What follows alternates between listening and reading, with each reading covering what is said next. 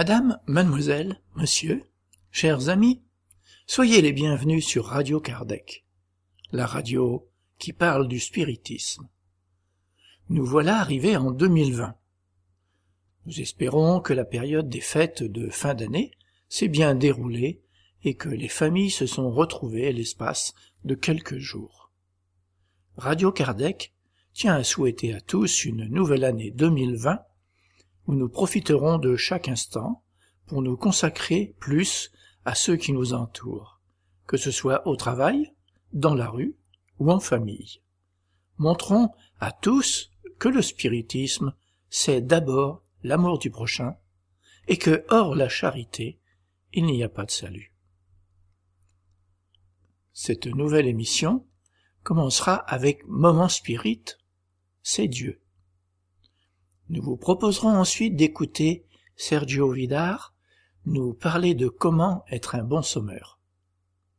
Nous continuerons avec Ève et Jésus chez vous, cette psychographie de Chico Savière avec l'esprit Neo Lucio, qui nous présente les sublimes leçons qu'enseignait Jésus chez Simon Pierre, et nous écouterons l'école des âmes et les explications du maître. Nous vous proposerons ensuite une causerie du Césac avec Jan van Gansberg, l'orgueil et l'humilité. Et nous donnerons la parole à Jean-Pierre pour la partie qui concerne l'étude des médiums précurseurs.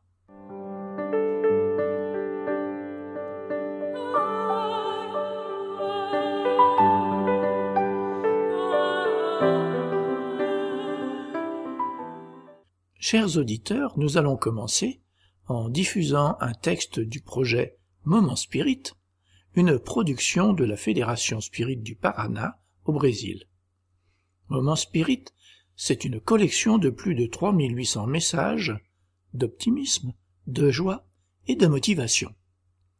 Nous avons le plaisir de pouvoir participer à ce projet en enregistrant et en diffusant ce contenu en français.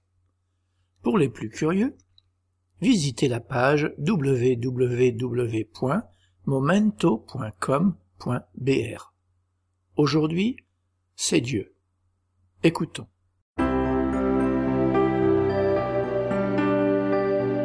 Et maintenant à l'antenne, Moment Spirit, le programme qui amène le spiritisme dans votre demeure.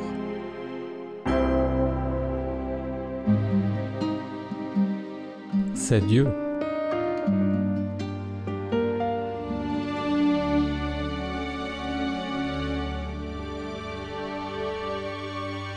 On raconte qu'un jour, un fou est arrivé sur une place et s'est mis à crier. Dieu est mort. Maintenant, les cathédrales seront ses mausolées. Des gens furent surpris par ce qu'il disait. C'était vraiment un fou. D'un signe de la tête, certains ont tout de suite été d'accord alors que d'autres ont osé demander. Mais où est donc la nouveauté? Un enfant, cependant, qui passait par la place en fut extrêmement troublé. Dieu est mort? Et maintenant Qui va nourrir les poissons et les oiseaux? Qui va allumer les étoiles? Une étude réalisée en 2013 a indiqué que beaucoup de scientifiques croyaient en Dieu, conformément au concept le plus commun et le plus usuel. Répétant avec précision une célèbre recherche faite en 1916, Edward Larson, de l'Université de Géorgia, a constaté que la profondeur de la foi religieuse parmi les scientifiques n'a pas diminué malgré les avancées de la science et de la technologie. Tant au XXe qu'au XXIe siècle, près de 40% des biologistes, des physiciens et des mathématiciens ayant participé à cette étude ont affirmé croire en un Dieu, qui, selon la stricte définition du questionnaire, communique avec l'humanité et en qui l'on peut prier en espérant recevoir une réponse. Albert Einstein disait que sans Dieu, l'univers ne peut s'expliquer de manière satisfaisante. Pour lui, Dieu est la loi et le législateur de l'univers. À cela, il a ajouté Quand j'ouvre la porte d'une nouvelle découverte, je trouve Dieu à l'intérieur. Le scientifique français André-Marie Ampère, fondateur de l'électrodynamique, a écrit une œuvre intitulée preuve historique de la divinité du christianisme. L'anglais Isaac Newton, plus connu en tant que physicien et mathématicien, et qui a aussi été astronome, alchimiste, philosophe naturel et théologien, a été considéré comme le savant qui a causé le plus grand impact sur l'histoire de la science. Pour lui, la fonction de cette discipline était de découvrir des lois universelles et de les énoncer de manière précise et rationnelle. Cet éminent scientifique croyait que l'univers, par sa merveilleuse disposition et par son harmonie, ne peut avoir eu d'origine que selon le plan d'un être qui sait tout et peut tout. Et il affirmait Cela reste ma dernière et plus grande découverte.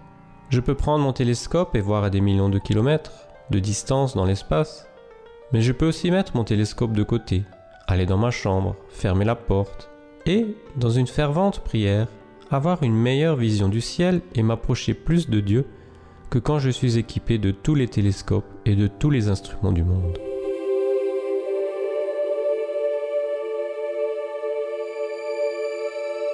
Pour les grandes intelligences, l'existence de Dieu est réelle, attestée par ses effets comme nous l'apprenons. Tout effet a une cause. Tout effet intelligent a une cause intelligente. De sorte que l'enfant avait raison de se demander qui prendrait soin des poissons et des oiseaux si Dieu n'était pas. Et nous dirions plus. Qui dirigerait le concert des mondes qui voyagent dans l'espace infini à grande vitesse? Qui donnerait un plumage aux oiseaux et déposerait la rosée matinale? Qui ferait briller le soleil, la lune et les étoiles? Qui déciderait de la route des comètes?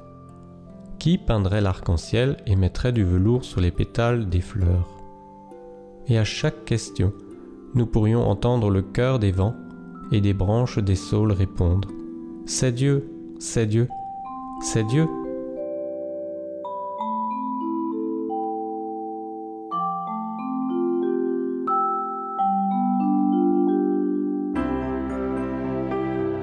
Ainsi se termine un autre épisode de Moment Spirit offert par livraria mundo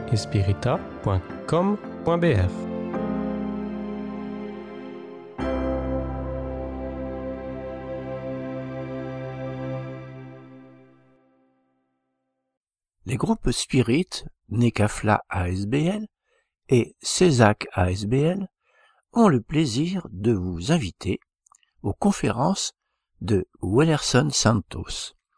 Le 18 janvier 2020 sera traité la dépression selon la vision spirit à 17h30 au Nekafla ASBL, rue d'Albany 103, 1060 Saint-Gilles, Bruxelles.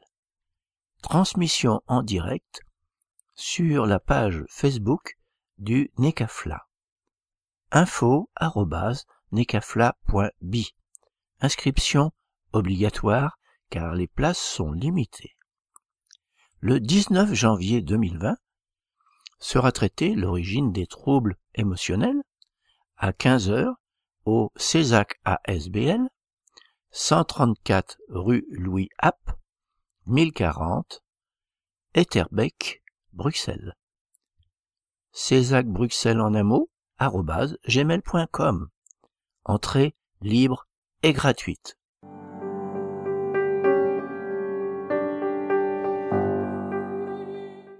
Le 11 avril 2020 aura lieu la journée internationale du spiritisme.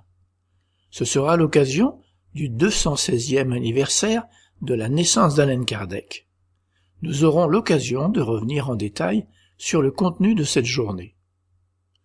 Nous allons maintenant écouter Sergio Villar nous parler de comment être un bon sommeur. Queridos irmãos, é com grande alegria que nós estamos tendo a oportunidade de unir os nossos corações. Chers, chères sœurs et chers frères, c'est une, une très grande joie de pouvoir être ici ensemble pour unir nos cœurs.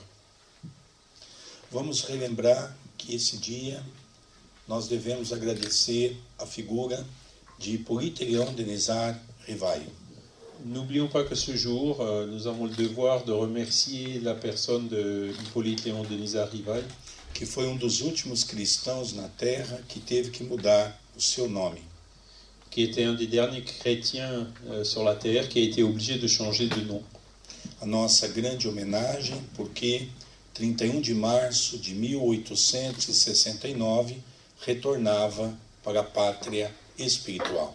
Donc euh, nous lui rendons hommage parce que le 31 mars 1869, il est retourné dans la patrie spirituelle.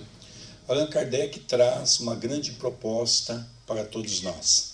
Alain Kardec euh, nous a apporté une grande euh, proposition. Primeiramente, mostra que nós não somos nem brasileiros, nem franceses ou qualquer outra nacionalidade. Il montre d'abord que nous ne sommes ni français, ni brésiliens, ni de toute autre nationalité, Que todos nós somos, acima de tudo, espíritos. que nous sommes par-dessus tout des esprits. Espíritos imortais pela qual estamos aqui nessa escola para a nossa evolução. Des esprits immortels qui sont ici, dans cette école, pour notre évolution. Dessa maneira, ficamos imaginando os grandes desafios que Allan Kardec enfrentou a partir de 1855. À partir de là, on peut imaginer les grands défis que Hippolyte Léon Denis Rivail a dû faire face à partir de 1855. Eu ouço muito as pessoas dizer o espiritismo no Brasil, o espiritismo na França, o espiritismo na América do, do Norte, o espiritismo em Cuba. Et j'entends beau- beaucoup de personnes qui parlent du spiritisme en France, du pir- spiritisme au Brésil, du spiritisme en Amérique latine, du spiritisme en Amérique du Nord. Mas é hora de nós compreendermos o espiritismo trazido por Allan Kardec. Mais c'est le moment où il faut vraiment que nous apprenions à connaître le spiritisme euh, apporté par Allan Kardec. E nós não temos o direito de modificar esta obra. Et nous n'avons pas le droit de modifier cette œuvre.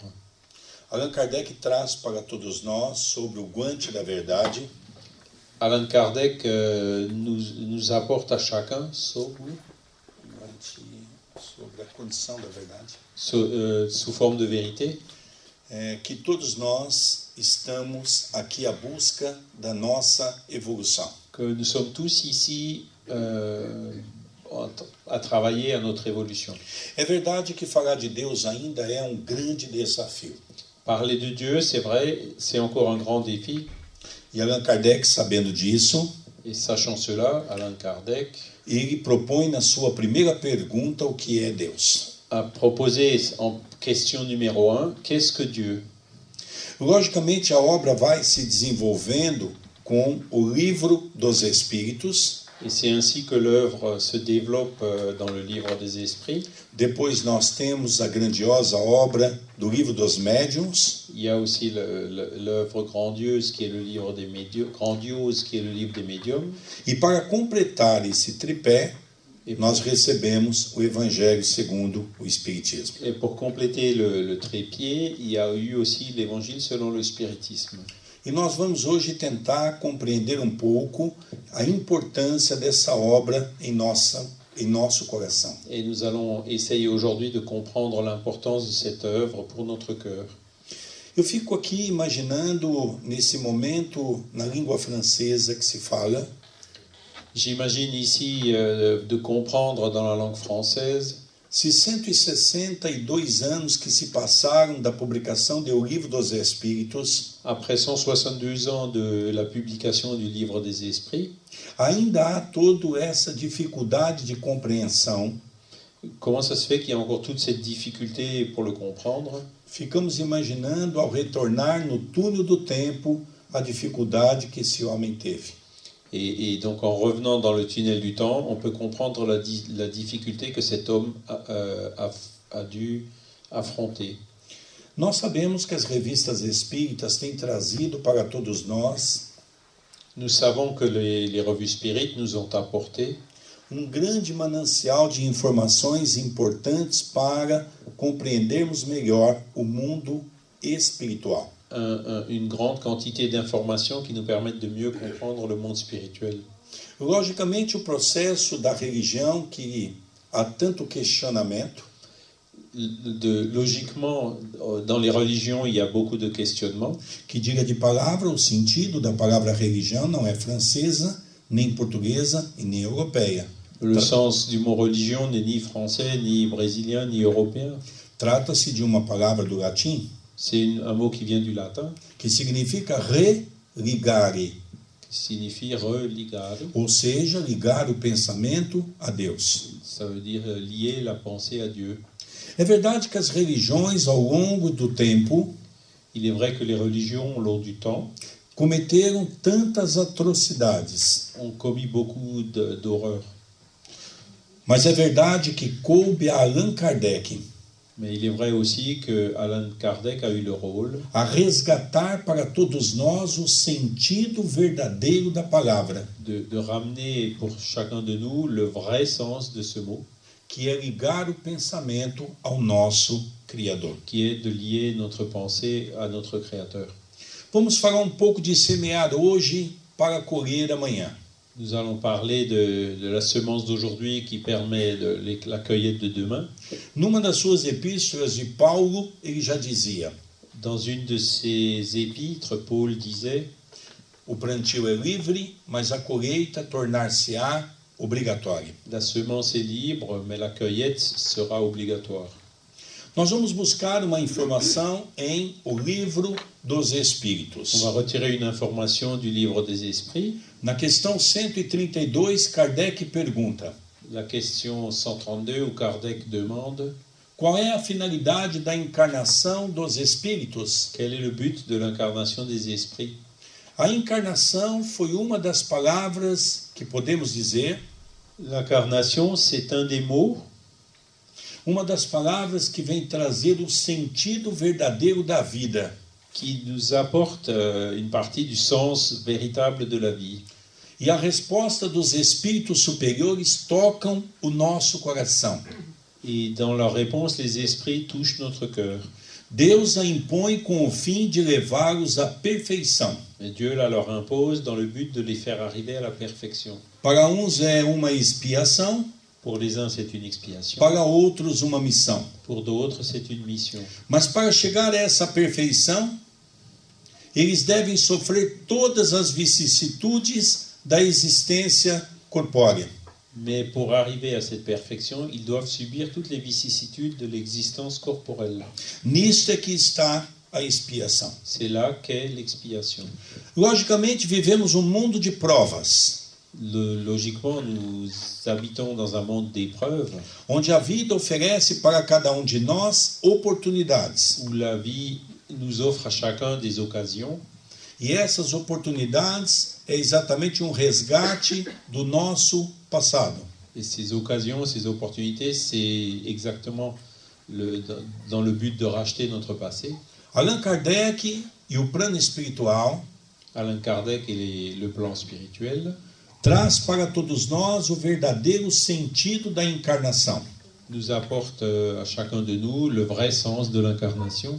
É verdade que a religião tem como sentido base o seu processo dogmático. Un des- il est vrai qu'un des processus de base de la religion, ce sont les, les processus dogmatiques.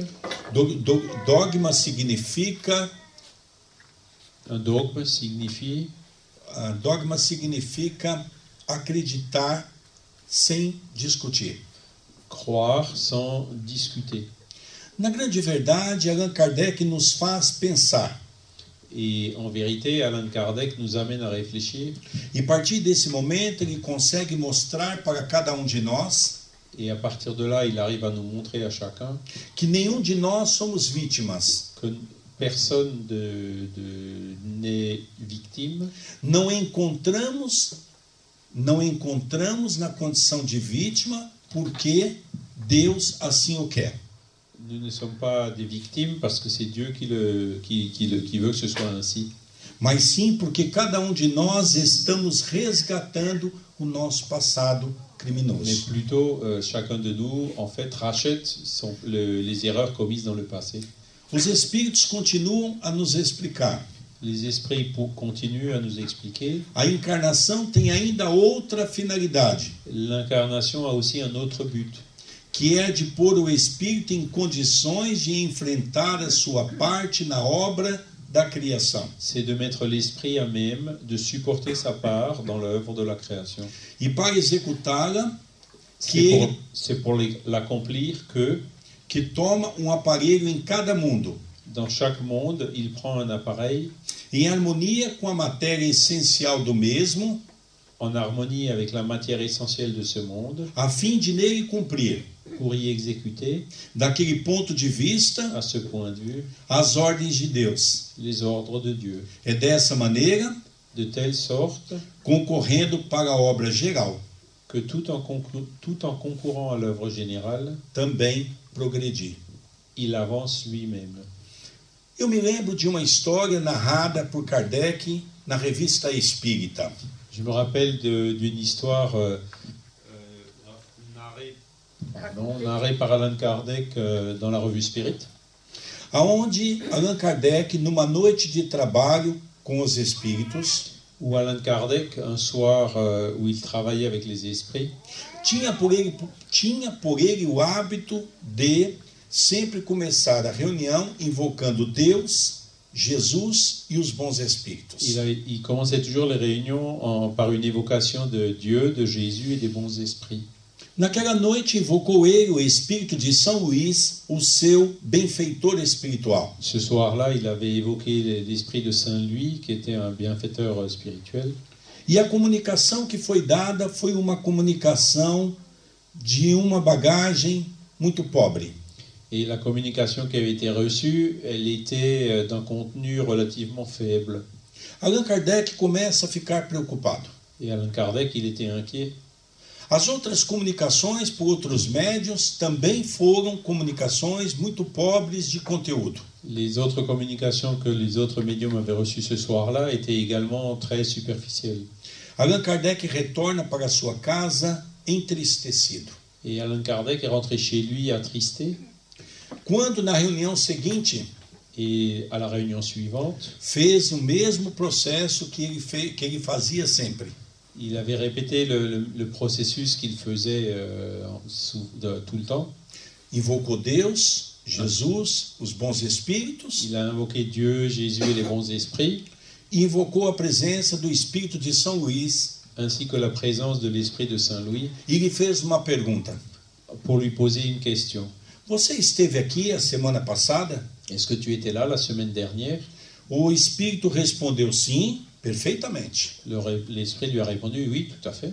E Allan Kardec lhe disse: Et Alan Kardec lui répondit Você que deu a comunicação? C'est toi qui as donné la communication O espírito diz: Não. Le- L'esprit lui a répondu non. Kardec diz a ele: Não era obrigação sua dar a comunicação? Kardec euh, lui, lui- lui lui répliqua Mais c'était pas ton devoir euh, de, de donner cette communication E o espírito deu a Allan Kardec um grande ensinamento. Et c'est à ce moment-là que l'esprit a donné à Alan Kardec un grand enseignement. O espírito então de São Luís disse: Et l'esprit de Saint Louis lui a répondu Você não percebeu, Kardec, que as pessoas estavam rindo na plateia? Tu ne t'es pas rendu compte, Kardec, qu'il y avait des gens qui, ri- qui ricanaient euh, dans la salle? Você não percebeu que as pessoas estavam zombando das comunicações? Tu, tu n'avais pas remarqué qu'il y avait des personnes qui se moquaient des communications? Eu gostaria de dar uma mensagem a você e a todos que estão nessa sala. Je voudrais te donner un message et aussi à tous les autres qui sont dans cette salle. Se você a partir de hoje quiser a nossa companhia, Si à partir d'aujourd'hui tu souhaites notre compagnie, vocês tratam de mudar a forma de pensar. vous devez changer votre forme de pensée. E só convida para pessoas entrar naquela porta Et, et n'invite à, non- à à rentrer par cette porte somente aquelas pessoas que tiverem condições e fé no coração. que celles qui en ont les moyens et qui ont la foi dans leur cœur. Hoje eu vejo o movimento espírita muito preocupado em converter pessoas. Aujourd'hui, je vois que le mouvement spirit euh, est très préoccupé euh, à essayer de euh, convertir les personnes. E vejo Allan Kardec dizer sobre o proselitismo. Et je vois Alain Kardec parler du prosélytisme, O sentido da palavra proselitismo é ce mot qui signifie não querer que o outro pense como eu. Ne pas souhaiter que l'autre pense comme moi. Mas há uma proposta do plano espiritual, Mais il y a une proposition du plan spirituel exatamente das duas palestras que me antecederam, euh, qui a été relatée dans les deux conférences données ce matin falando sobre a questão da reforma íntima. en- concernant la réforme morale. Essa é a diferença da religião espírita para a religião tradicional. C'est là que réside la, la différence entre la religion spirit et les religions traditionnelles. Vamos sair do púlpito e vamos, descendre du pupitre e vamos para o trabalho de reforma íntima. et nous mettre au travail de la réforme morale. Nós buscamos aqui, para compreendermos um pouco melhor, Pour comprendre un peu mieux, esse comentário de Kardec. Vamos relembrar que Kardec nous montrons maintenant le, le commentaire de Kardec. era um espírito que compunha o grupo do espírito da verdade. En, en rappelant que Kardec, c'était un esprit qui faisait partie du groupe de l'esprit de vérité. E Kardec faz um comentário belíssimo sobre essa questão da reencarnação. Et Kardec fait un commentaire magnifique sur ce- cette question de la réincarnation. A ação dos seres corpóreos é necessário à marcha do universo. L'action des êtres corporels est nécessaire à la marche de l'univers. Mas Deus, na sua sabedoria, Mais Dieu, dans sa sagesse, quis que eles tivessem, a Mais- voulu que, nessa mesma ação, dans cette action même, um meio de progredir e de se aproximarem dele. ils trouvassent un moyen de progresser, de se rapprocher de lui.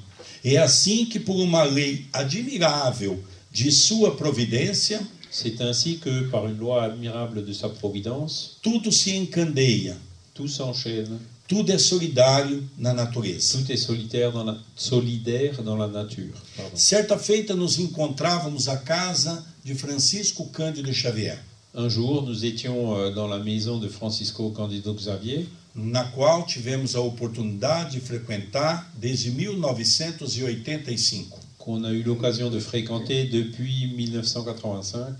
O Chico, naquela noite, falava sobre a TVP, Ce soir-là, Chico parlait de la TVP, que é exatamente nós retroagirmos no passado, terapias de vidas passadas. qui signifie thérapie des vies, de- des vies passées, donc pour rétroagir avec les vies passées.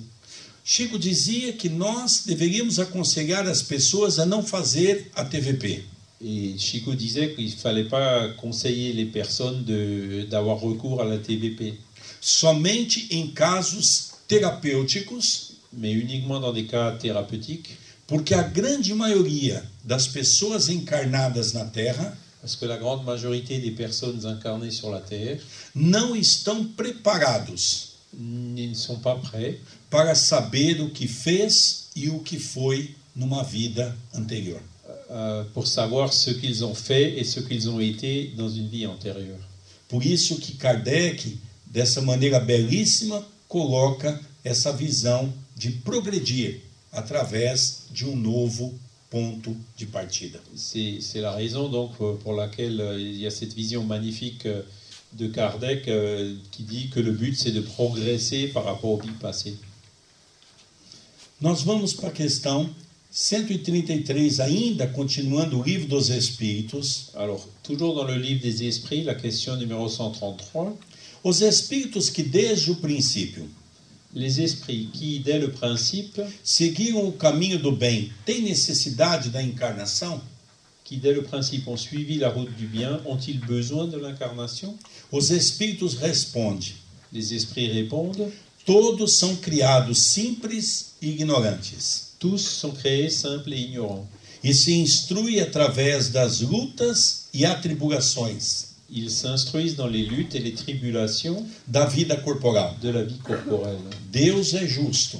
Dieu, qui est juste, Não podia fazer feliz a uns ne pouvait faire les uns heureux, sem penas e sem trabalhos, sans peine et sans travail, por conseguinte, sem mérito. par conséquent sans mérite. Na verdade, a terra en vérité la terre aonde ainda a humanidade busca a felicidade. où l'humanité ch- recherche encore le bonheur E essa felicidade se baseia nas questões materiais. et où ce, ce bonheur se base sur des questions matérielles.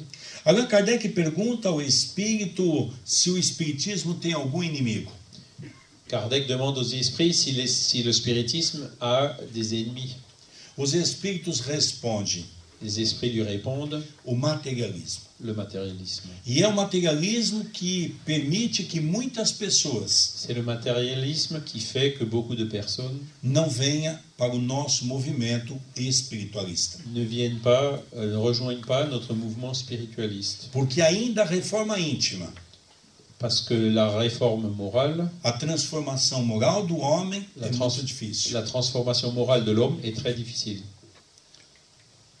Antes de nós entrarmos no primeiro capítulo de O Evangelho segundo o Espiritismo, Avant de, de passer au premier chapitre de l'Évangile selon le spiritisme, em 1985, quando entrei pela primeira vez à casa de Chico Xavier, en 1985, quand je suis allé pour la première fois chez Chico Xavier, era um jovem que trazia pela mediunidade muitas dificuldades. il y avait un jeune qui, avec sa médiumnité, avait beaucoup de difficultés. Naquela noite, conversei com Chico Xavier por 40 minutos. Ce soir-là, j'ai pu parler avec Chico pendant 40 minutes. E o Chico nos orientava Et Chico nous conseillait que nós tínhamos que ler duas horas por dia. de lire deux heures par jour. Eu confesso que naquele momento eu pensei: J'avoue qu'à ce moment-là, je, je me suis dit, o Chico está louco. Chico est fou. Eu nunca havia lido um livro até então. Je n'avais pas encore lu de livre jusqu'à cette époque. Como pensar perto de Chico Xavier era um perigo, Comment pensar perto de Chico Xavier era um perigo, et, et en fait, le fait de penser à côté de Chico Xavier, c'est dangereux. o Chico então olhou para mim e me disse: Parce que Chico, il m'a regardé et m'a dit Não estou louco, não, meu filho. Je ne suis pas fou, mon fils. Chico, até para pensar perto dele, a gente tinha que tomar cuidado. Parce que Chico, de penser à côté de lui, il faut faire attention. Aí eu perguntei, Chico, por que estudar tanto? Chico, pourquoi est-ce qu'il faut étudier tellement E ele me diz, porque você vai se preparar para falar do Evangelho. Parce que tu dois te préparer à parler de l'évangile. E aconteceu um fato tão interessante. Et il y a un, un fait intéressant qui s'est produit Quando eu ia saindo da casa de Chico Xavier, quand je sortais de chez Chico Xavier. ele disse: Meu filho, quero te fazer um pedido. Il me dit euh, Mon fils, je voudrais te, te- te demander une faveur. Quando você for convidado para falar num, num, numa casa espírita Quand tu seras invité à parler dans un centre spirit ou no movimento espírita, ou dans le mouvement spirit, você fale sempre do Evangelho. parle toujours de l'évangile. Eu confesso que naquele momento a ignorância estava em mim. À ce moment-là, j'étais encore ignorant. E eu perguntei por quê? Alors j'ai demandé pourquoi. Porque ele me diz: no Espiritismo se fala de tudo, menos de Jesus. Parce qu'il a dit dans le spiritisme, on parle de tout sauf de Jésus. E ele dizia: se tirarmos Jesus da doutrina espírita, il a dit si on retire Jésus de la doctrine spirit, não sobra quase nada. il ne restera plus grand-chose. Esse primeiro capítulo que Allan Kardec trouxe para nós, Et ce chapitre 2 que Alain Kardec nous a écrit como, como tema a vida futura, sur le thème de la vie future, sous le titre de la vie future, diz para nós: il nous dit Tomou, pois, a entrar Pilatos no pretório Pilate étant donc rentré dans le palais, e chamou a Jesus e disse-lhe: ayant fait venir Jésus, lui dit Tu és o rei dos judeus? Êtes-vous le roi des Juifs? Respondeu-lhe Jesus: Jésus lui répondit O meu reino não é deste mundo. Mon royaume n'est pas de ce monde. Se o meu reino fosse deste mundo, Si mon royaume était de ce monde, certo que os meus ministros haviam mes gens auraient combattu de pele- pelejar para que eu não fosse entregue aos judeus. pour m'empêcher de tomber dans les mains des Juifs. Mas por agora o meu reino não é daqui. Mais mon royaume n'est point ici. Disse-lhe então Pilatos: Pilate lui dit alors Tu és rei? Vous êtes donc roi? Respondeu Jesus: Jésus lui repartit. Tu o dizes, Vous le dites, que eu sou rei. Eu não nasci nem vim para este mundo senão para dar testemunho da verdade. Je ne suis né et ne suis venu dans ce monde que pour rendre témoignage à la vérité. Todo aquele que é da verdade Quiconque appartient à la vérité, ouve a minha voz. écoute ma voix. Essa passagem de Jesus com Pilatos Ce- ce- cet épisode entre Jésus et Pilate vem mostrar para nós exatamente o contraste do mundo, nous montre exactement le contraste euh, dans le monde, a humildade e o orgulho. l'humilité et l'orgueil. Continuando essa mensagem, ele diz: Dans la suite du message, il dit, Por essas palavras, Jesus se refere claramente à vida futura, par ces paroles, Jésus désigne clairement la vie future. que ele apresenta em todas as circunstâncias, Il présente en toutes circonstances como o fim a de que se destina a humanidade, comme le terme où aboutit l'humanité, e como devendo ser o objetivo principais, com o objetivo das principais preocupações do homem sobre a terra. et comme devant faire l'objet des principales préoccupations de l'homme sur la terre.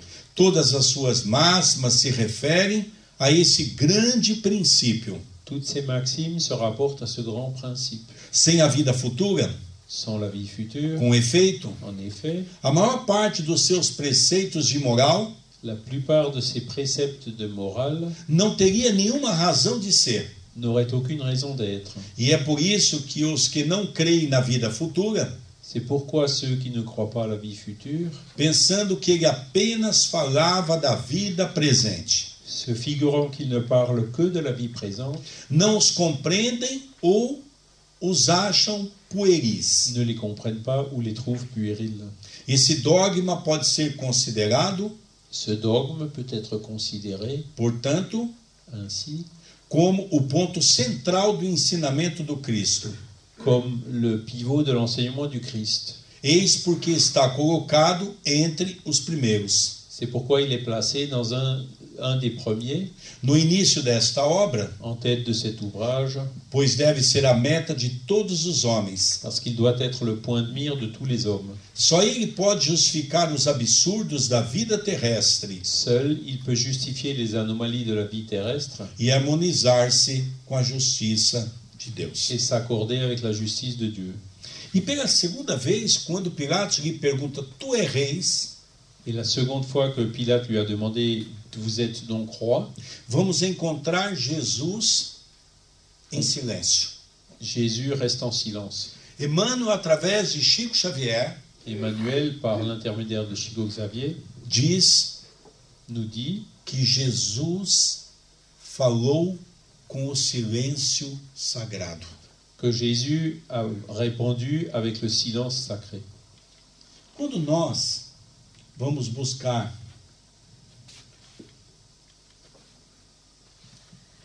Quand nous recherchons, Desculpa, desculpa. aqui. Quando nós vamos buscar nessas informações do Espiritismo, dans ces informations euh, du spiritisme, talvez é hora de nós, em seminários como esse, c'est l'heure, dans des séminaires comme celui-ci, fazermos uma ampla avaliação. de, réun- de faire une large évaluation. O que verdadeiramente a doutrina espírita põe nas nossas mãos? Qu'est-ce que la doctrine spirit met vraiment dans nos mains Analisando que há muitos pontos que nós temos dificuldade de entender. en, en voyant qu'il y a beaucoup de points que nous avons encore des difficultés à comprendre, Mas em outra revista espírita, mais dans une autre revue spirit, vamos encontrar um outro fato importantíssimo. on trouve un autre fait très important. Quando o espírito de São Luís Quand l'esprit de Saint Louis adverte Allan Kardec, prévient Allan Kardec, onde ele traz no livro dos médiuns euh, quand il rapporte dans le livre des médiums, uma belíssima composição do trabalho de uma casa espírita, le- la très belle composition du travail d'un centre spirit, mostrando para todos nós en nous montrant à chacun que nós devemos nos preocupar com o movimento espírita. que nous devons euh, porter attention au, au mouvement Começando pelo trabalho da evangelização, en commençant par le travail de l'éducation spirit des enfants. porque são as crianças de hoje que tornar-se-á os espíritas do amanhã. Parce que ce sont les enfants d'aujourd'hui qui deviendront euh, les, les spirites de demain. Em 1959, En 1959, o nosso querido Chico Xavier notre cher Chico Xavier recebe uma mensagem de Dr. Bezerra de Menezes. a reçu un mes- une communication de l'esprit du docteur Bezerra de Menezes exatamente dizendo que a porta das reencarnações estão escancaradas.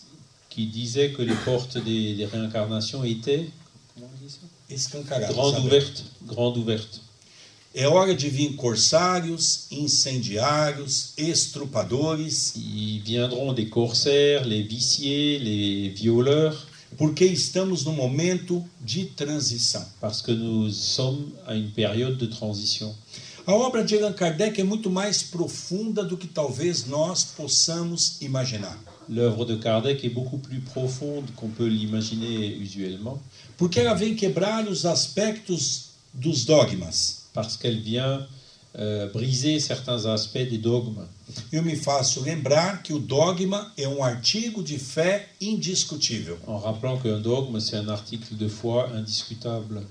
Mas Allan Kardec afirma para todos nós que os espíritas terá apenas um único dogma, Mais Alain Kardec affirme à chacun de nous que le- les spirites doivent avoir un seul dogme, que esse dogma é a et reencarnação. que ce dogme, c'est la réincarnation.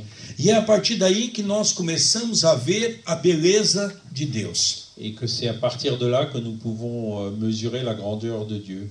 E confesso que quanto mais leio Kardec, Et je confesse que plus je lis Kardec, mais eu me apaixono pela obra de Deus. plus euh, je suis passionné par l'œuvre de Dieu.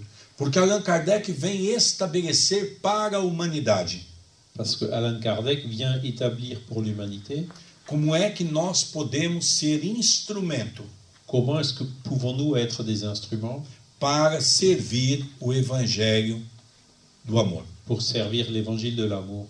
E é dessa forma Et c'est ainsi que cada um de nós saímos de um simpósio como esse que chacun de nous, euh, nous, nous repartirons d'un symposium comme celui-ci com um grande desafio em nosso coração. avec un grand défi dans notre cœur, Procurarmos ser diferentes na sociedade. chercher à être différent dans la société. Porque Allan Kardec trouxe informações privilegiadas. Alain Kardec nous a apporté des informations privilégiées E essas informações, criando-se palavras novas et ces informations en créant aussi des mots nouveaux para termos conceitos novos. pour avoir des, des, des- des connaissances nouvelles. Eu vou lembrar-me de que uma noite estávamos também à casa de Chico Xavier, naquelas reuniões fraternas, Un autre soir, quand nous étions chez Chico Xavier dans ces, à participer de ces réunions fraternelles, e as discussões que estavam era sobre a obra de André Luiz. Il- on parlait des, de l'œuvre, des œuvres d'André Louis. A pergunta que foi feita a Chico era sobre o arquivo mental. Chico avait posé une question sur les euh, archives mentales E Chico falava que se nós lermos li um livro dos maometanos, et Chico répondit que quand on lit les livres des Mahométains, nós iríamos dizer: interessante, eu conheço isso. Nous allions trouver ça intéressant euh, parce que c'est comme si nous le connaissions déjà. Se nós lermos um livro do Alcorão, a mesma coisa. Pareil si nous lisons le Coran. E Chico diz então que nós temos uma grande dificuldade de entender o Espiritismo. Et Chico dit à ce moment-là que nous avons beaucoup de difficultés à comprendre le spiritisme. E ele então arrematou dizendo: a grande maioria de vocês Et il a terminé en disant La grande majorité d'entre vous, é a primeira vez que está reencarnando como espírita. vous, vous vous réincarnez, c'est la première fois que vous vous réincarnez comme spirit. Por isso nós vemos numa casa espírita C'est pour ça qu'on voit dans un centre spirit a grande dificuldade de se compreender o sentido das palavras que Allan Kardec trouxe. La grande difficulté que beaucoup de personnes rencontrent pour euh, comprendre les paroles d'Alain Kardec.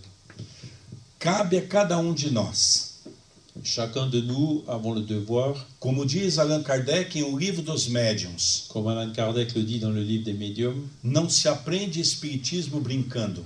on ne peut pas apprendre le spiritisme en jouant. E só seremos bons espíritas Et nous ne serons de bons spirites quando cada um de nós começarmos a estudar de maneira sistemática. que lorsque chacun de nous euh, se mettra à étudier de façon systématique.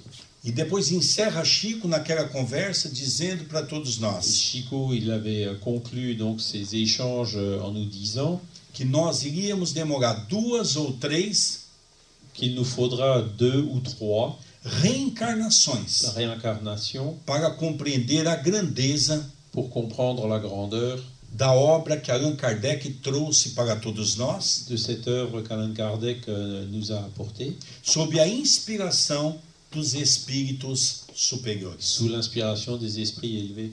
Portanto, ao encerrar, Pour terminer donc, podemos afirmar nous pouvons affirmer que cada um de nós que chacun de nous temos um trabalho a desenvolver, avons un travail à développer. Fazendo do mundo de provas e expiações. Pour faire euh, de ce monde d'expiation et d'épreuve, e procurando ser um missionário. Pour chercher à être un missionnaire. Nas nossas pequenas tarefas para com o nosso próximo, dans nos, dans nos petits devoirs vis-à-vis de nos prochains, começando dentro de nosso lar. À commencer par euh, notre propre foyer. E vivendo na sociedade como um todo. et en vivant dans la société euh, dans, le, dans son tout.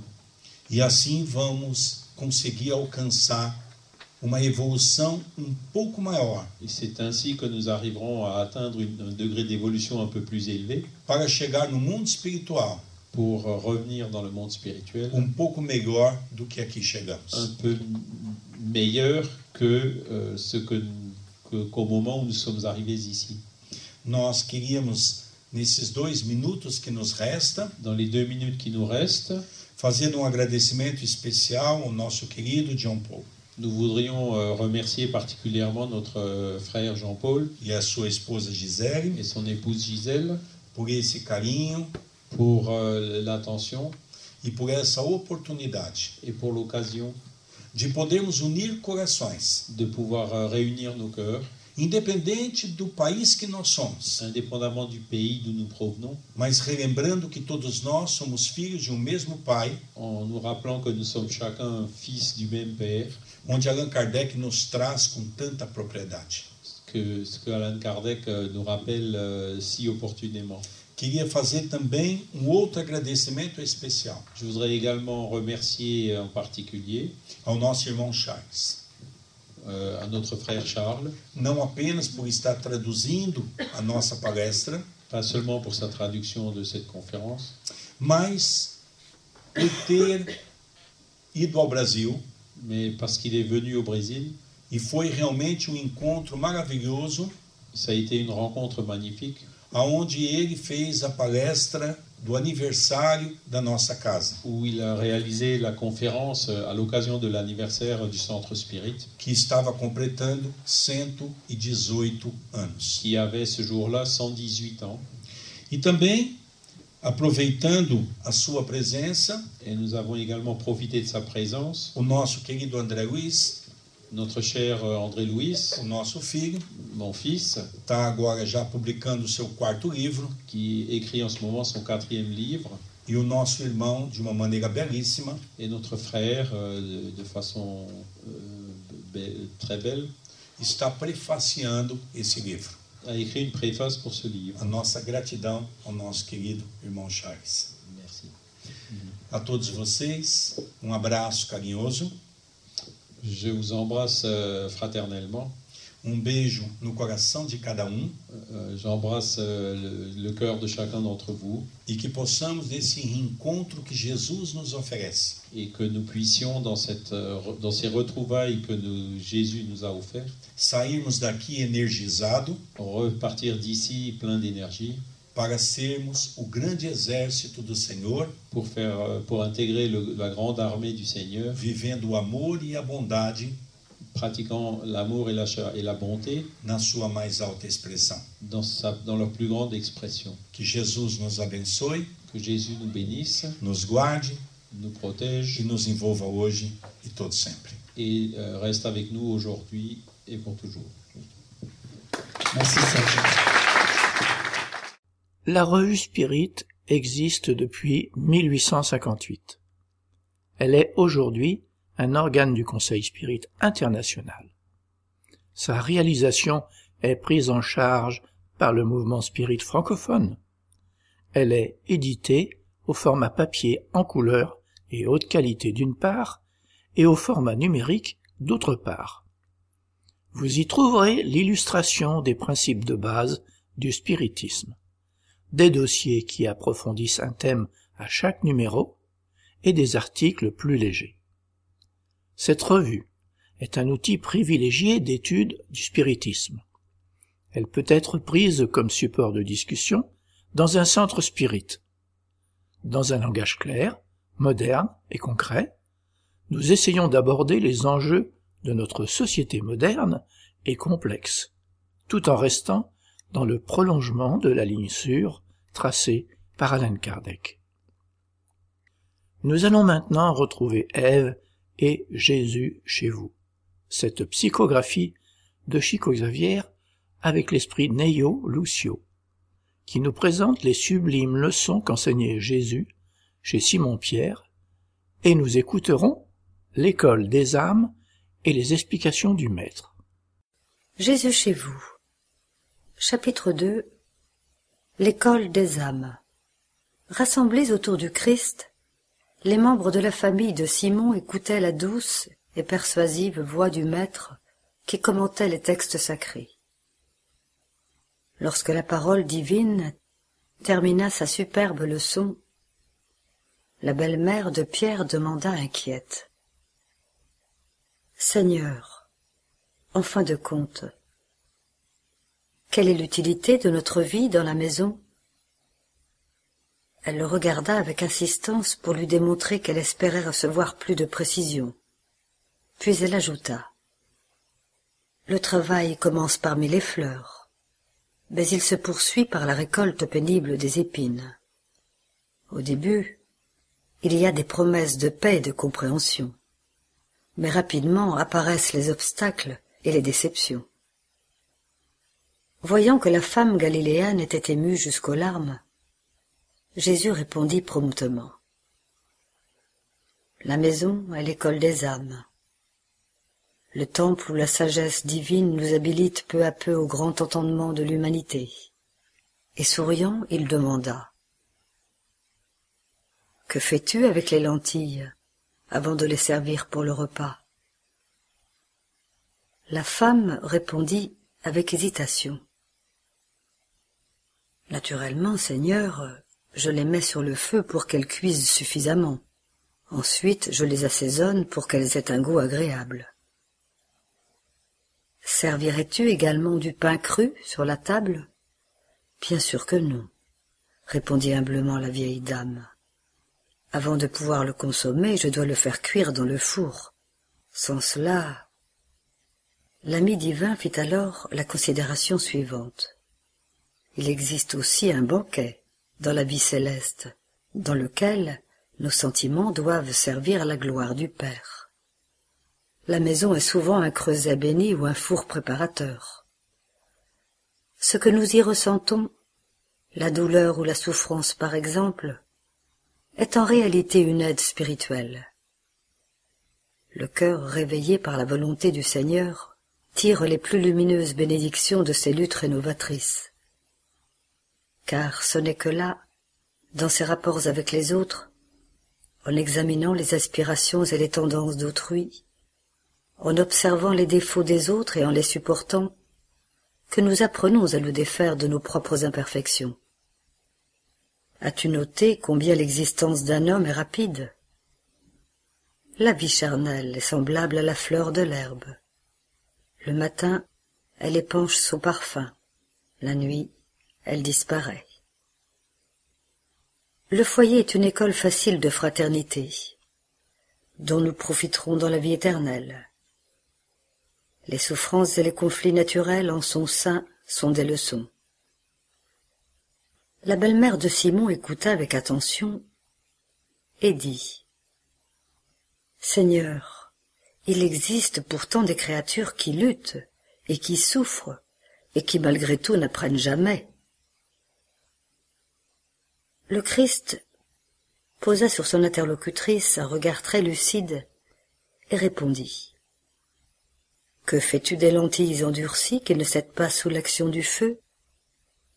Ah, je les jette aux ordures, car elles pourraient blesser la bouche de celui qui la mange sans se méfier. La même règle s'applique à l'âme rebelle aux suggestions du foyer, conclut le maître. La lutte courante entretient le bouillon bienfaisant. Toutefois, avec la mort, la grande trieuse d'aliments spirituels des granges de notre Père, les cœurs qui n'ont pas cédé à la chaleur sanctifiante, qui sont encore aussi endurcis que lorsqu'ils ont été conduits dans le four béni de la chair, seront jetés et serviront d'engrais pendant un temps indéfini parmi les détritus de la nature. Jésus chez vous, chapitre 3 Les explications du Maître Pendant une conversation éducative, Sarah, l'épouse de Benjamin, l'éleveur de chèvres, entendant les commentaires que le Maître faisait pendant les douze enseignements qu'il donnait dans la maison de Capharnaüm, demanda, les yeux fascinés par ces révélations nouvelles. L'idée du royaume de Dieu dans nos vies est réellement sublime.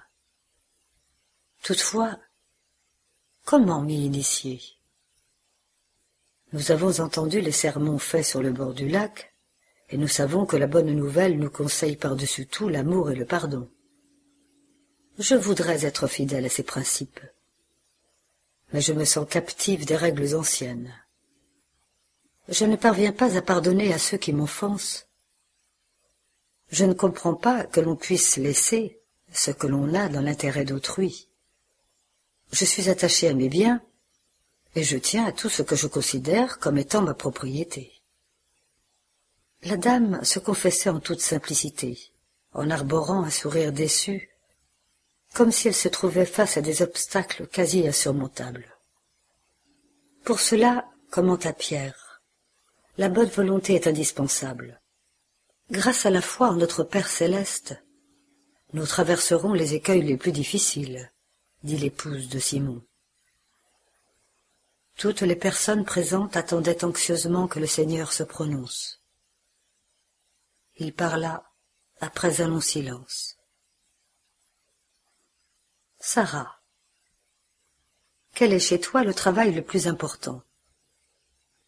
C'est l'élevage de chèvres, répondit-elle curieuse.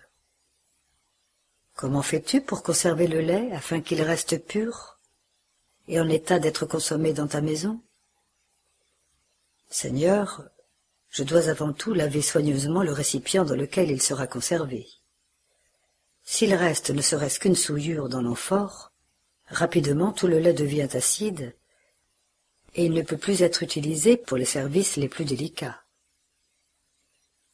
Jésus sourit et donna cette explication. Il en va de même pour la révélation céleste dans le cœur de l'homme. Si nous ne purifions pas le vase de l'âme, la connaissance, même si elle est grande, se confond avec les souillures de notre intimité comme si elle se dégradait, en réduisant la quantité des biens que nous pourrions recueillir. En vérité, Moïse et les prophètes ont été les valeureux porteurs de messages divins mais les descendants du peuple élu n'ont pas suffisamment purifié le réceptacle vivant de l'esprit pour les recevoir. C'est pour cela que nos contemporains sont justes et injustes, croyants et incrédules, bons et mauvais en même temps. Le lait pur des enseignements élevés pénètre le cœur comme l'aliment nouveau, mais là, il se mélange à la rouille du vieil égoïsme.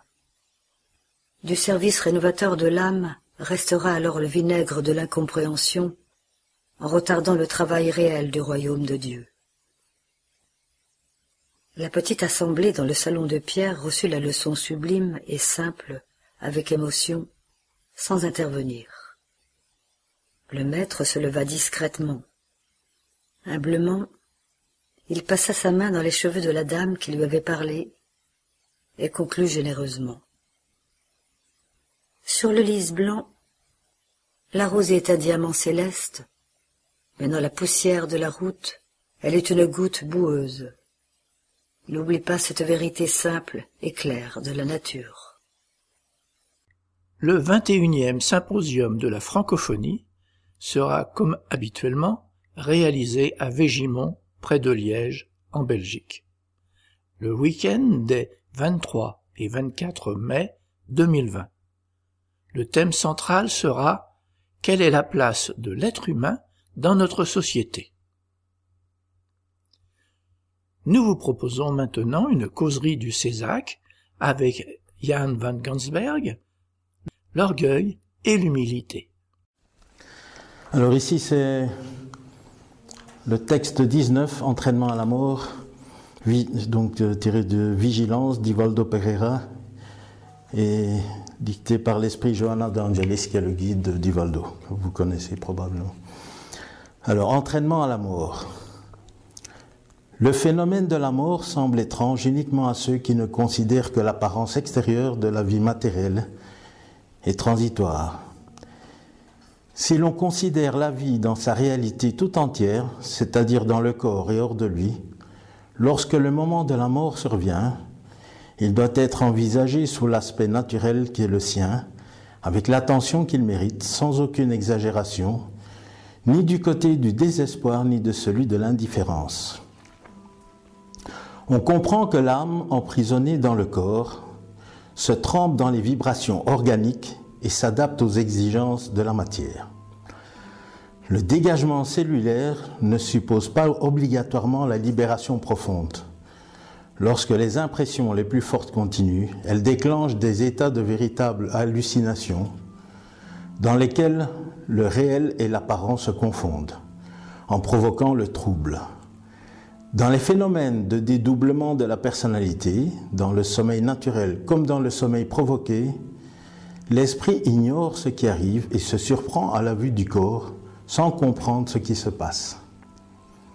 Seul l'entraînement conscient réussit à la longue une parfaite mobilité de l'être spirituel, pleinement conscient de ce qui est en train de se passer avec lui. La même chose se passe dans le cas où la mort est arrivée. Mal préparé à l'événement libérateur, par suite du manque d'habitude de la réflexion et du détachement des affaires matérielles, l'esprit continue dans son foyer familial où il éprouve un trouble lamentable, le rendant malheureux. En même temps, il gêne ceux avec qui il s'accorde ou qu'il aime et qui désirent l'aider consacre du temps de réflexion et d'inspiration à l'examen de la mort. Imagine de temps en temps le phénomène comme s'il était déjà survenu à toi et analyse alors comment tu serais et comment tu te sentirais. De la même façon, pense au départ d'un être cher et imagine quelle serait ta conduite à ce moment-là. Ne te crois pas exempté quand l'épreuve paraît lointaine, c'est qu'elle approche. Personne ne faisant exception, prends conscience de ce que ton tour viendra, même si tu as longtemps été épargné de la maladie ou des accidents. La mort est inévitable. Le seul moyen à ta portée, rationnel et convenable, consiste à entreprendre un entraînement mental à la mort chez toi ou chez un être avec qui tu es en affection. Tu rencontreras tes morts qui vivent et qui t'attendent. S'ils sont heureux, ils t'attendent en triomphateur, en te manifestant la joie que tu mérites. S'ils sont malheureux, ils ont besoin de tes prières et de tes pensées sympathiques capables de les calmer. Ne les assujettis pas à la révolte. Ne les meurtris pas, point par des plaintes et des récriminations inutiles. Si tu éprouves un grand amour pour eux, et patience, car tu partiras bientôt vers eux. De toute façon, prépare-toi à la mort, en vivant chaque jour comme si c'était le dernier de ton existence sur terre.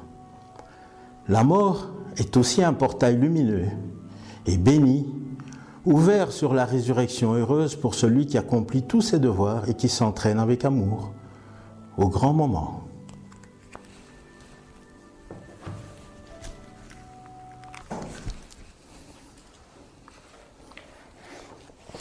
Voilà, le sujet d'aujourd'hui, c'est euh, l'orgueil et l'humilité.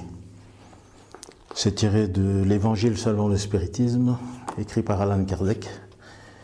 Et alors ici, c'est dans la partie Instruction des esprits, dans le chapitre 7, Bienheureux les pauvres d'esprit. Je vous lis un petit passage ici. L'humilité est une vertu bien oubliée parmi vous. Les grands exemples qui vous ont été donnés sont bien peu suivis. Et pourtant, sans l'humilité, pouvez-vous être charitable envers votre prochain? Au non, car ce sentiment nivelle les hommes, il leur dit qu'ils sont frères, qu'ils doivent s'entraider et les amène au bien. Sans l'humilité, vous vous parez des vertus que vous n'avez pas comme si vous sortiez un habit pour cacher les difformités de votre corps. Rappelez-vous celui qui nous sauva. Rappelez-vous son humilité qu'il a fait si grand et l'a mis au-dessus de tous les prophètes. Et alors l'orgueil est le terrible adversaire de l'humilité. Et donc pour agir sur l'orgueil, pour le transformer, il faut travailler l'humilité. Alors je vais vous raconter une histoire avant que je sois ici dans le spiritisme. Je participais à un groupe de méditation hindou et à un moment donné, ils ont dit oui, il y a une grande fête qui se fait, je ne sais plus où, dans un château. on pouvait aller là aussi, il y avait des chants sanscrits, on pouvait participer à tout ça. Et à un moment donné, il fallait donc tout le monde avait chanté, etc. On avait fait une présentation, une conférence. Et tout à l'avant, là, il y avait une photo. Et c'était donc la, personne qui avait initié cette euh, méditation. Sa photo était là. Et on me dit, voilà, maintenant chacun va aller porter une fleur et se mettre euh, à genoux devant la photo, mettre, poser une fleur et continuer. Et moi j'étais là, je me dis, qu'est-ce que je veux aller faire là, à genoux devant une photo? Mais c'est, c'est pas possible. C'est pas sérieux du tout. Et puis alors il y a une petite voix qui m'a dit, c'est ton orgueil qui t'empêche de le faire. Alors je me suis dit, ah Et alors il y avait la, salle remplie hein, de personnes. Je prends ma petite fleur et je vais, je mets ma fleur. Et c'est là que j'ai senti une force. Parce que c'est comme si j'avais vaincu mon orgueil, j'avais mis de l'humilité ce jour-là, et c'est là que j'ai senti que c'est l'effort qu'on a à faire l'humilité quand on n'a pas envie, quand l'orgueil veut prendre le dessus, quand on, estime que, voilà, on a raison, on n'a pas besoin de faire ça, etc. Quand on s'humilie, à ce moment-là, l'orgueil diminue. Et ça, c'est valable dans tous les, cas. Ici, il parle aussi de la charité. La charité, pour la pratiquer convenablement, il faut de l'humilité. Imaginez un peu euh, devant la télévision avec un grand chèque. Voilà, je viens de donner 5 millions d'euros pour telle œuvre. Est-ce qu'il y a de l'humilité? C'est pas l'impression les, personnes qui donnent avec beaucoup d'humilité, elles demandent ne, me nommez surtout pas. Voilà le cadeau, le, chèque ou le transfert d'argent, etc. Et donc, l'humilité, ça se passe vraiment avec beaucoup de discrétion. C'est quelque chose qu'on peut vraiment pratiquer, mais bon, on a tendance à, vouloir euh, faire comme euh, on avait vu le lundi dans l'étude des vibrations, euh, on cherche la reconnaissance. Et donc on va se placer en évidence pour que tout le monde voit, que la reconnaissance soit évidente.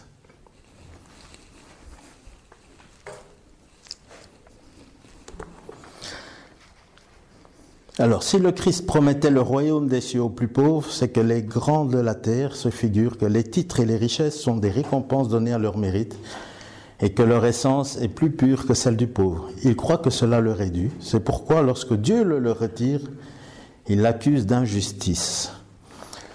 Et donc, il y a ce côté euh, que nous avons dans notre éducation ici sur Terre, c'est qu'on a l'impression que pour euh, être euh, très important, il, faut être élevé de manière matérielle, donc avoir beaucoup d'argent, avoir un poste d'importance, de grandes responsabilités, alors qu'il y a des personnes qui sont dans leur petit coin, qui agissent, qui commettent des petits actes de charité sans avoir de reconnaissance, mais lorsqu'ils vont désincarner, eux, ils vont avoir une place élevée, et ceux qui étaient là, qui se montraient, qui avaient beaucoup de puissance, ne seront pas aussi élevés dans le monde spirituel.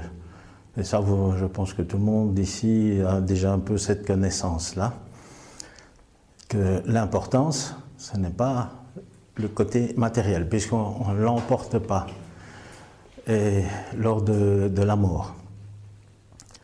Alors j'ai réfléchi un peu par rapport à la mort. Je vous ai lu le texte euh, au départ. Est-ce que la, mort serait l'ultime épreuve contre l'orgueil? Puisque quoi qu'on fasse, on va tous passer par la mort.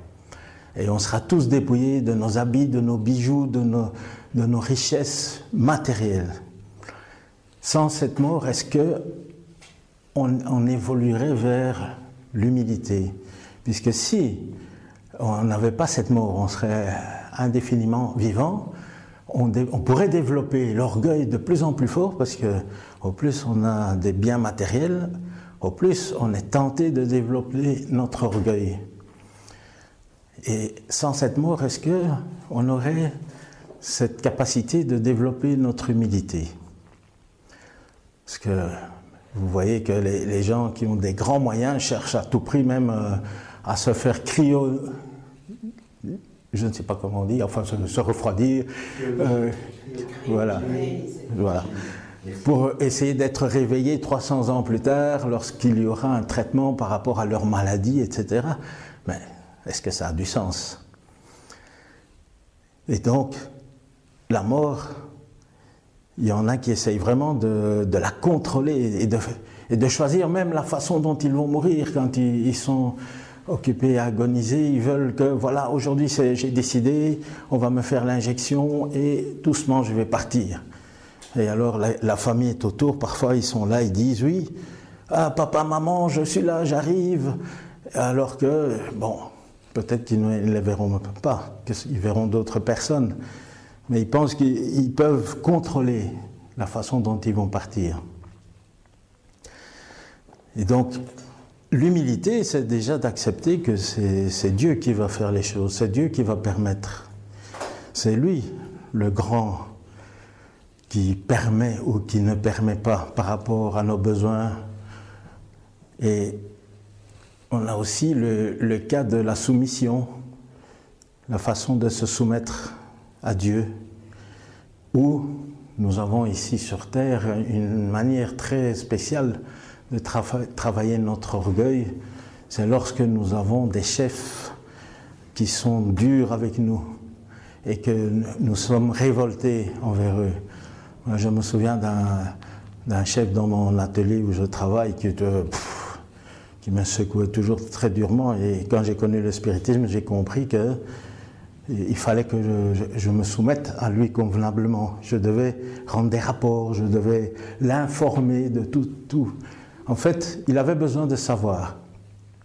Tant qu'il ne savait pas, il était dans le doute, j'avais des problèmes. Mais au moment où j'ai fait, parce que dans une école de philosophie, on m'avait appris que voilà, je dois me comporter comme quelqu'un qui est sur un, bateau, un voilier.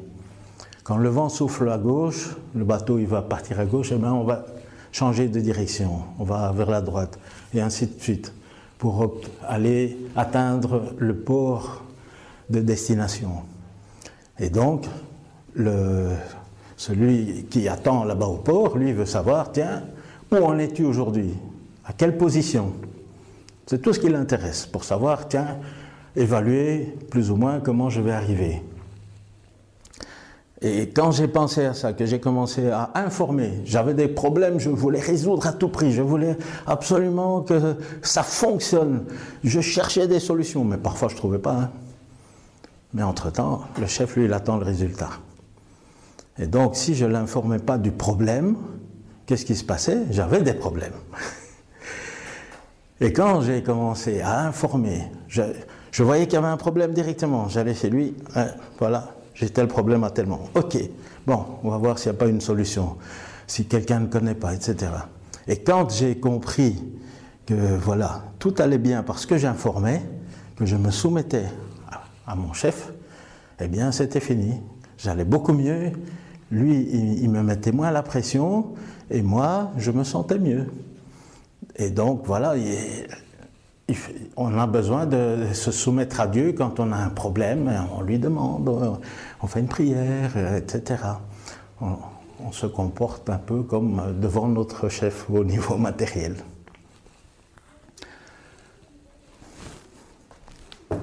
Je vais vous souhaiter de pouvoir euh, bien vous soumettre à Dieu, notre grand maître de la création, qui a permis que nous puissions être ici aujourd'hui.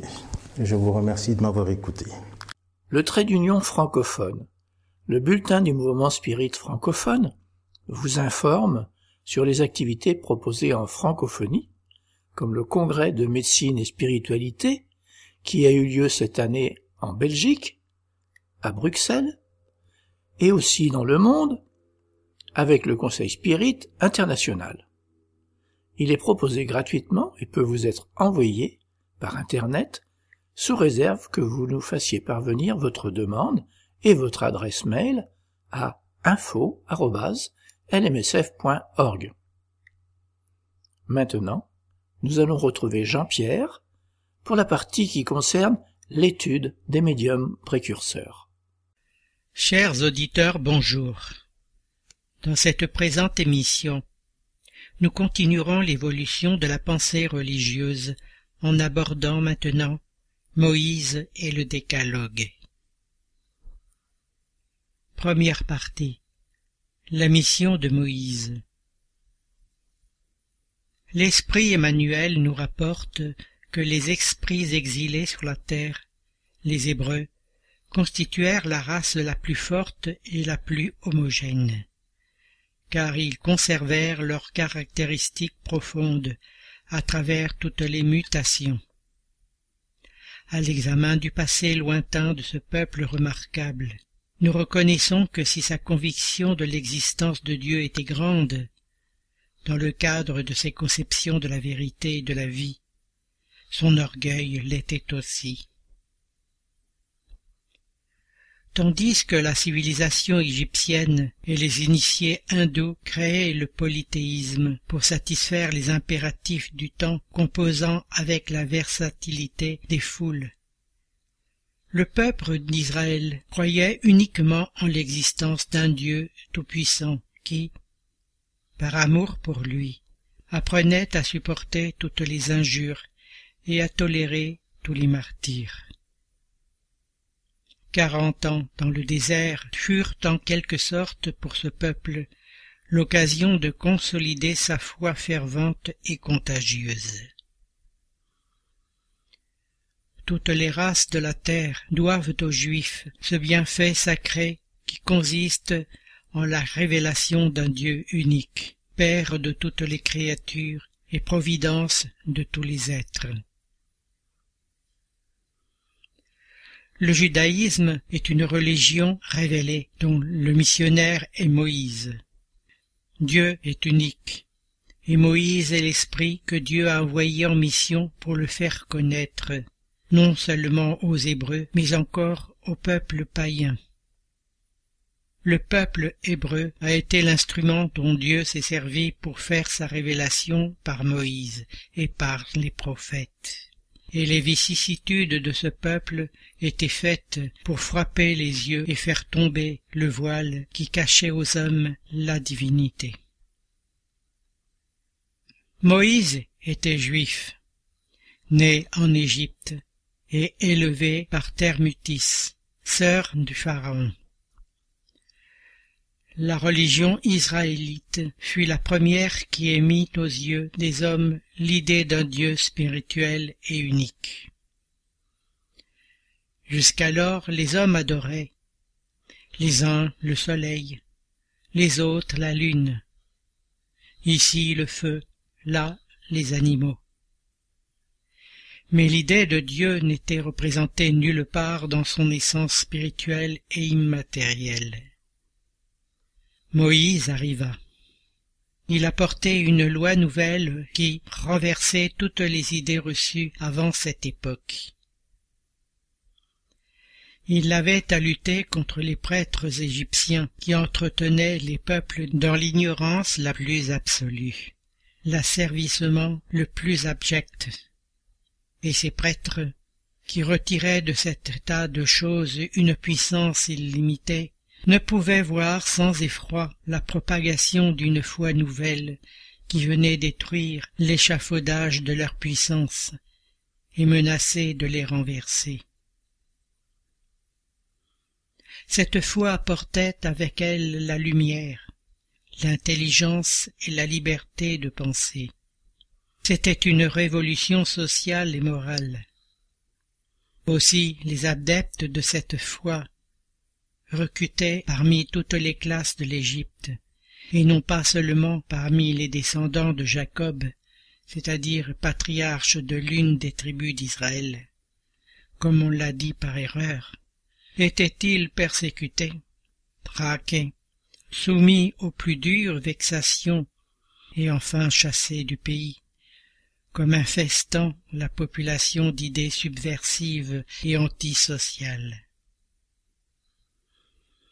Mais Dieu Tout-Puissant, qui conduit avec sa sagesse infinie les événements d'où doit jaillir le progrès, inspira Moïse.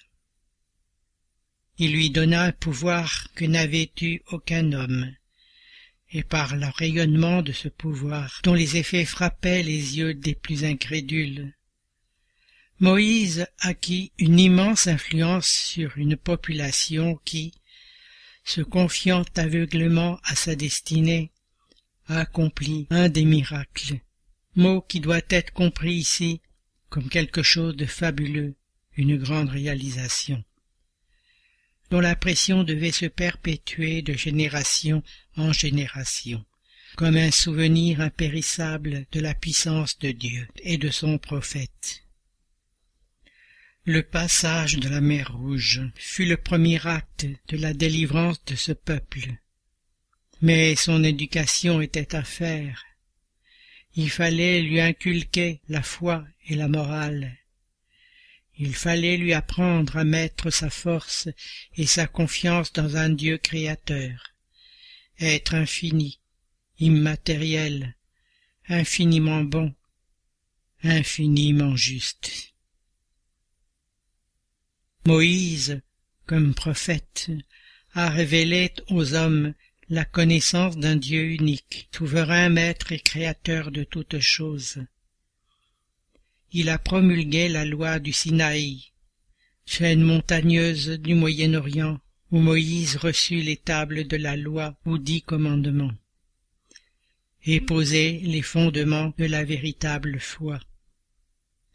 Comme homme, il a été le législateur du peuple par lequel cette foi primitive, en s'épurant, devait un jour se répandre sur toute la terre.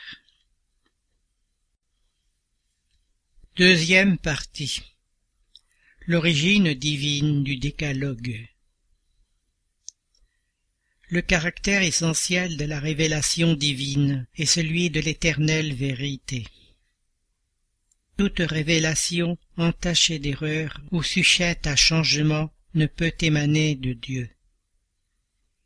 C'est ainsi que la loi du décalogue a tous les caractères de son origine, tandis que les autres lois mosaïques, essentiellement transitoires, souvent en contradiction avec la loi du Sinaï, sont l'œuvre personnelle et politique du législateur hébreu. La loi de Dieu est formulée dans les dix commandements ou décalogues. Elle contient deux parties distinctes. La loi de Dieu et la loi civile ou disciplinaire. L'une est invariable, l'autre se modifie avec le temps. Mais les dix commandements de Dieu n'en restaient pas moins comme le frontispice brillant, comme le phare qui devait éclairer l'humanité dans la route qu'elle avait à parcourir.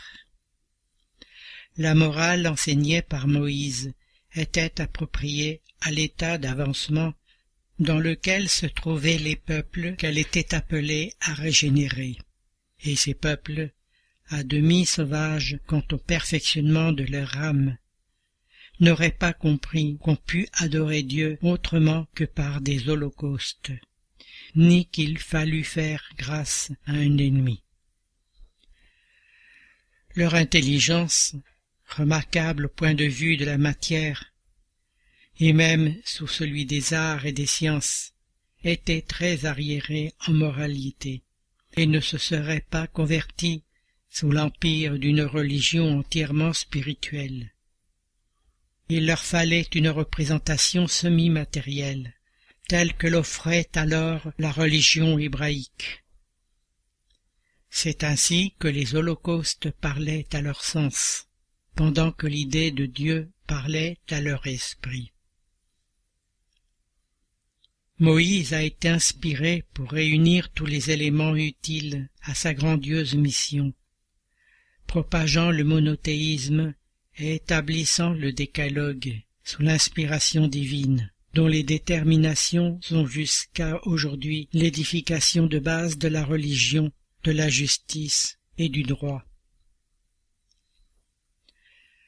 La loi de Dieu est formulée dans les dix commandements suivants. Premièrement. Je suis le Seigneur votre Dieu, qui vous ai tiré de l'Égypte, de la maison de servitude. Vous n'aurez point d'autre Dieu étranger devant moi. Vous ne ferez point d'image taillée, ni aucune figure de tout ce qui est en haut dans le ciel et en bas sur la terre, ni de tout ce qui est dans les eaux sous la terre. Vous ne les adorerez point, et vous ne leur rendrez point le souverain culte. Deuxièmement, vous ne prendrez point en vain le nom du Seigneur votre Dieu. Troisièmement, souvenez-vous de sanctifier le jour du sabbat. Quatrièmement, honorez votre père et votre mère, afin que vous viviez longtemps sur la terre que le Seigneur votre Dieu vous donnera. Cinquièmement, vous ne tuerez point. Sixièmement, vous ne commettrez point d'adultère. Septièmement, vous ne déroberez point. Huitièmement, vous ne porterez point de faux témoignages contre votre prochain. Neuvièmement, vous ne désirerez point la femme de votre prochain. Dixièmement, vous ne désirerez point la maison de votre prochain, ni son serviteur, ni sa servante, ni son bœuf, ni son âne, ni aucune de toutes les choses qui lui appartiennent. Cette loi est de tous les temps et de tous les pays, et a, par cela même, un caractère divin. Tout autre sont les lois établies par Moïse, obligé de maintenir, par la crainte, un peuple naturellement turbulent et indiscipliné, chez lesquels il avait à combattre des abus enracinés et des préjugés puisés dans la servitude d'Égypte. Pour donner de l'autorité à ces lois, il a dû leur attribuer une origine divine, ainsi que l'ont fait tous les législateurs des peuples primitifs. l'autorité de l'homme devait s'appuyer sur l'autorité de Dieu. Mais l'idée d'un Dieu terrible pouvait seule impressionner des hommes ignorants, en qui le sens moral et le sentiment d'une exquise justice étaient encore peu développés. Il est bien évident que celui qui avait mis dans ses commandements Tu ne tueras point, tu ne feras point de tort à ton prochain, ne pouvait se contredire et faisant un devoir de l'extermination. Les lois mosaïques, proprement dites, avaient donc un caractère essentiellement transitoire. Merci Jean-Pierre. Chers auditeurs, l'émission se termine. Nous demandons au Centre Spirit francophone de bien vouloir nous faire parvenir les informations que nous pouvons relayer, activités, dates, conférences, etc., par mail à l'adresse radio.lmsf.org. C'est avec plaisir que nous en informerons les auditeurs. Vous pouvez aussi aller sur les différents sites du mouvement Spirit francophone et y trouver des informations et renseignements grâce aux liens qui existent sur le site www.lmsf.org. Chers auditeurs, nous sommes heureux d'avoir passé quelques instants ensemble. Nos émissions sont actualisées le 1er et le 15 de chaque mois. En attendant, nous vous disons à bientôt sur Radio Kardec.